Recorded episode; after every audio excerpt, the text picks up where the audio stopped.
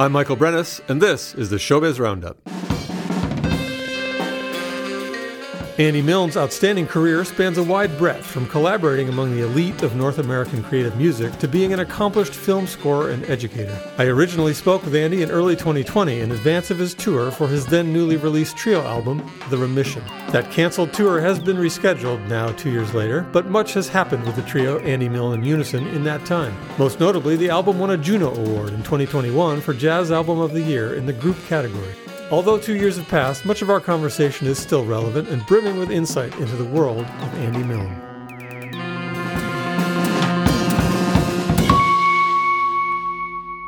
I wanted to start out by asking you about um, the repertoire you play in the in the trio Unison. I know your new album is mostly original music, but I guess I'm thinking about, you know, when you play live with the group and, and uh, you play works by other composers, what do you gravitate toward? Well, I mean, I think because this, maybe because this group, um, you know, the musicians that I've, that, that I've chosen to play with in this particular configuration have, you know, a deep, pretty deep relationship with playing the music that's, that's sort of understood as being from the, from this sort of deeper tradition of, of, of playing standards and playing music that's written by jazz composers and sort of associated with that tradition, but also having, you know, pop music curiosities and, and R and B curiosities to certain degrees. But so I think I generally pick music that I know that they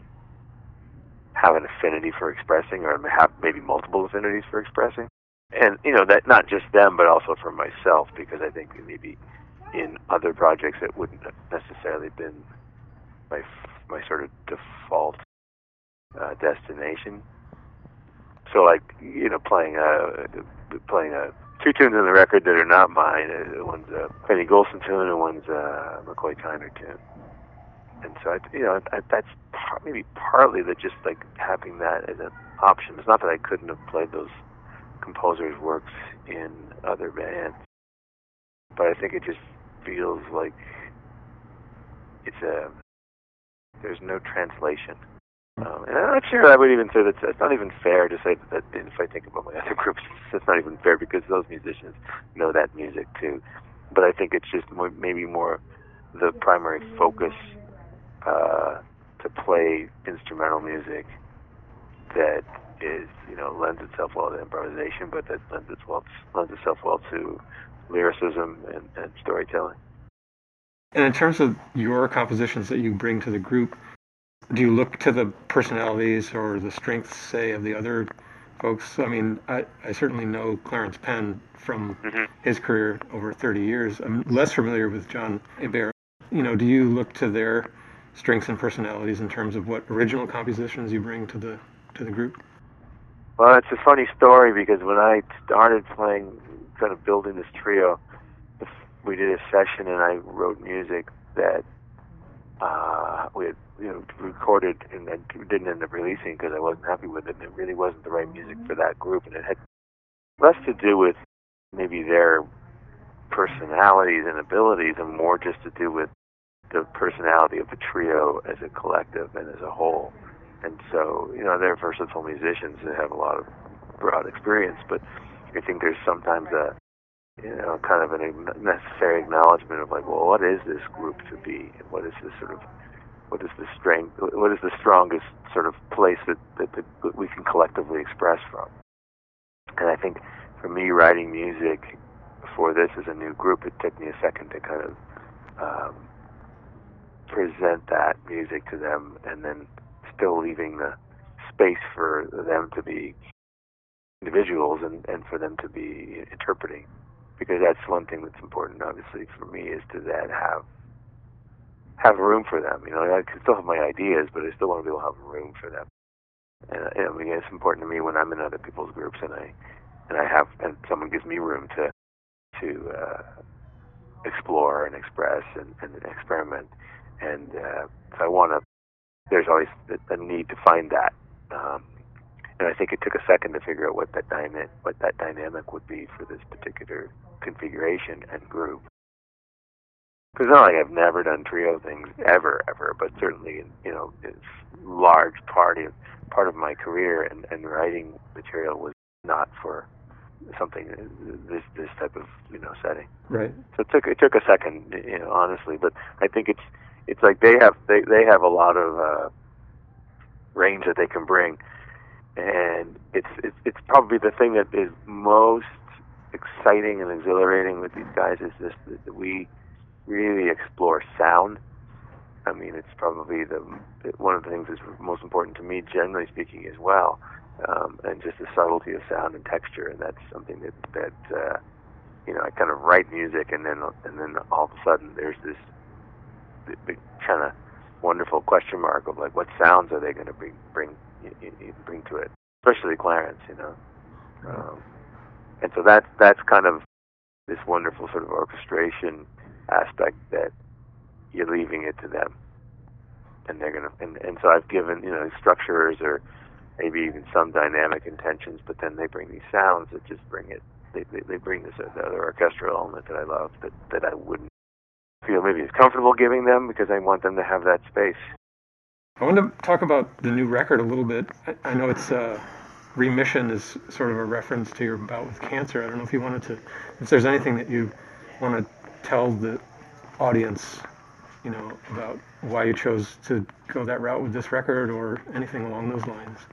Yeah, it has to do with the fact that, like, as I was kind of dealing with making, you know, kind of life changes and also just sort of coming to terms with, um, you know, just new realities in my life uh, that were, were, were going to affect me uh, artistically and just in terms of slowing down or active, not necessarily slowing down, but just changing the focus of my activities and changing the way I was sort of uh, working and, and, and, and sort of how my enterprising spirit was going to express itself. I it, it was really that it, it just happened to coincide with a lot of factors in my life and a lot of factors in other musicians' lives that I was collaborating with. So um, me deciding to do a trio and get really serious about it towards the end of twenty seventeen, it just happened to you know coincide with me having to um, prepare for you know going through basically a year of treatment and, and, and sort of change my focus and, and so you know, you know. Coming out of that, on the other side of it, was this opportunity to, you know, sort of see how that that first draft, first wave, or maybe first first first wave, wave one point five, I suppose, you know, of kind of getting inside of that particular new appreciation, and, and, and sort of in a way, a lot of ways. I mean, playing in the trio, you put yourself as a pianist in a different kind of focal point. I mean, a lot of groups I've had, I've, I would have a focal point of being a composer, but it's different on the performance side of things when, when the groups are, you know, especially for pianists in a, in a trio setting, that's really kind of, uh, you know, bouncing off a horn player, you're not bouncing off a singer, you're, you're, you're, you're really taking the lead in a lot of different areas that are, are maybe less typical in these other environments when there's several other melodic players mm-hmm. to work with. And, and, and so I, for me, I, I, um, I know it's probably a roundabout answer for your question, so I'm just warming up to it. So prepare with me for a second, but but I, I think it's just uh, like the that you know coming out of that and then sort of kind of going, all right, I made I made some major change in my life, and I've also you know just in terms of my personal life and my health and whatnot, but also artistically to kind of embrace something that I had sort of avoided for a long time. And so it's just kind of a play on words in, the, in a lot of ways because I'm I'm okay and I'm good and, and also I'm I'm happy that, that I'm able to see my way through a, a sort of a you know a significant change in how I'm conceiving of my music um, for for like sort of a I guess a flagship group that's sort of becoming a new focus because it it was time for me to to not uh, beat myself up. Um, physically, the way I had, uh, you know, in previous groups where I, you know, I'd be schlepping a lot of keyboards around and just things like that that, that that were required to make that music come alive in a lot of ways. And it's just kind of a, an, a, a personal nod to to uh, a bit of a reboot artistically and, and personally. And another side of your musical life, you have a very interesting connection to Star Trek. And uh, I wonder um, if you know you could tell us a little bit about that, how it came about, and, and you know what the repercussions were in your professional life.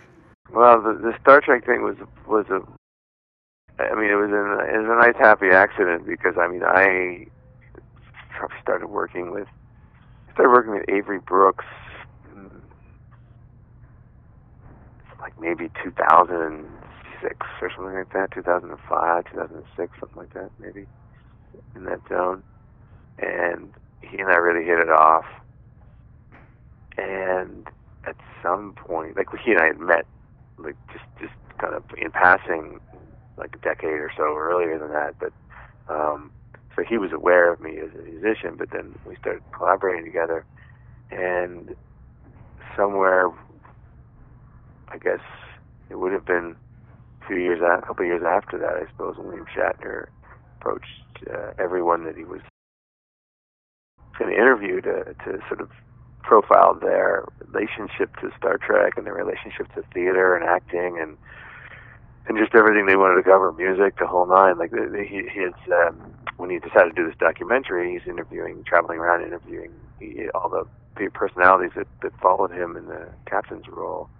And he got to Avery, and they spent most of the time during the couple of days they spent together, just Avery sitting at the piano and at his home, and the two of them were sort of just riffing, and, and they were talking about music, and, and, and they were using musical metaphors, and you know it was getting very existential in some ways. But I, I mean, I wasn't there, but I mean, I've seen a lot of footage from the interviews, and um, and in the midst of that, they were talking about music for the film. And, and and Shatner said, oh, we'd love to have you do the music for the film. And Avery was very quick to say, no, I've, I've got the guy. And, and he was referring to me. And so, um, ironically, because at the time, too, Shatner was working with a, one of the production partners was a, a Canadian production company, and I'm Canadian. And so there was this nice also added synergy that they would be able to have a Canadian composer for this. To, to, for that, that was sort of made for a nice synergy as far as the, the the Canadian producer was concerned. But it was primarily because Avery was like, ah, oh, I've got the guy. And so mm-hmm. I remember Avery called, he called me up. Um, I had no idea he was doing these interviews. He just called me up and just, he just very obtusely said something about, like, would you want to do the music for a film with Mister Shatner? And I said, sure, what's going on? And he didn't really give me much information. And then I didn't hear about it for another nine months or so. And then he called me up again and said, yeah, it's going to happen. I'm going to give them your number. And then um, they called me up literally the next day and, and, and introduced themselves and said, uh, yeah, we, we, you come highly recommended. Uh, how can we get this going? And so then we, uh, you know, a lot of things ensued. But, but ultimately it got to the point where I was, you know, collaborating with, uh, with Shatner and, and with uh, producer David Dupone. And uh, did seven seven different films with them over the span of about a year and a half, which was uh, which was great because I was a Star Trek fan, but I didn't have time to really, you know, worry about my fandom. I had to just sort of jump right in, and I think maybe having an affinity for the themes and the personalities and the content, it was was easy, but it wasn't. You know, it was just made. It wasn't. It, I guess it was easy because it wasn't like I was judging anything, and they could just kind of jump right in. And I was happy to, to, to get in, get involved. I mean, there was no, there was no convincing needed, of course, but there was no real, there's no real space for you to kind of worry about being a fan. But you having an affinity for the the material, I think, is is is nice. Um, so when I did all that, it was. It was really quite grueling, but it got a little easier over time. But you know, it was pretty intense. That very first film we did, we did all I, like I flew out to L A and I did all the music in about a day, day and a half, and it was just a super intense, um, super intense kind of uh, compacted, pressure-packed uh, couple of days. And of course, you know, not, not knowing everyone, you just sort of don't know if anybody's even liking what you're doing initially. Um, But that was, it was a really rewarding experience, and and and uh, I think, you know, it was kind of interesting watching Shatner work and sort of seeing his, you know, methodology and in in sort of in the studio when we were doing that particular first film together, and just kind of understanding his his um, his creative process, and then getting to know him a little bit o- over the years as well. I mean, like, Avery and I knew each other well because we'd worked together a lot, but it was getting to know Shatner a little bit too. And then I, I did a few performances uh, with Avery uh, around that time and shortly after at some Star Trek conventions and sci-fi conventions, and we performed together. And then spent time hanging out with Shatner there, and got to know him more, and, you know, well, actually got to know, you know, uh, at least not get to know, but I had some interesting conversations with some other actors that that uh, were associated with Star Trek. So it was kind of a fun uh, little insert, because I, you know, I wasn't living in that world, but I made some friendships, connections that came came from that, and had a, had a hell of a lot of fun doing it. When you're writing music for film, it's not often. Um, You're not getting compositions in the same way you're writing compositions to perform. Right. Um, so some things, lend, like there's two there's two pieces on on the, on the Trio record that came from films that I wrote.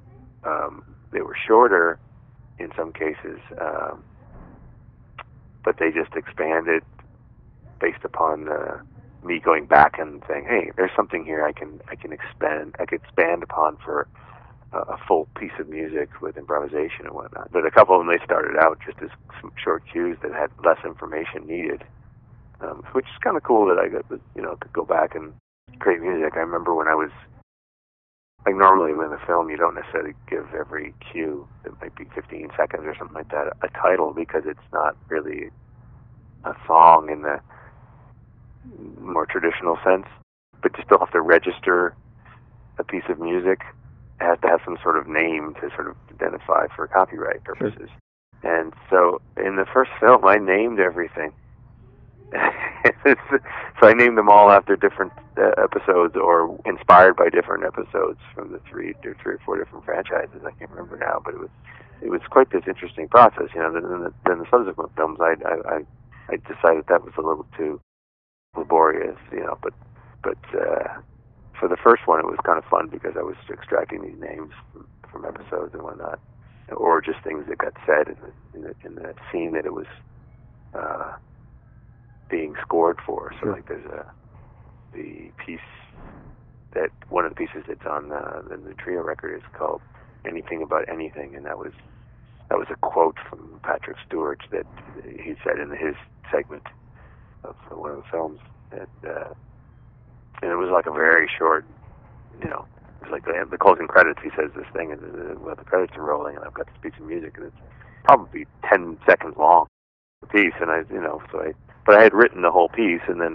it was a short ballad, and then I ended up using it, just a few seconds of it for the film, but I had the piece, so it was, but it was, it was nice to be really titled, you know.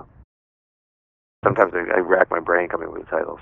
Well, Andy, it's been really a pleasure to talk to you. I, I thank you so much for taking the time. Oh, yeah, yeah, sure. It was a pleasure that you're interested. That's it for this edition of the Showbiz Roundup. Our theme music is performed by Outside the Sphere, an experimental duo consisting of Tony Barba and myself. If you'd like more information about this show or any of the past or future shows presented by Bluestem Jazz, you can head over to bluestem jazz dot org. And you can follow my doings or be in touch via rattle tick buzz dot com.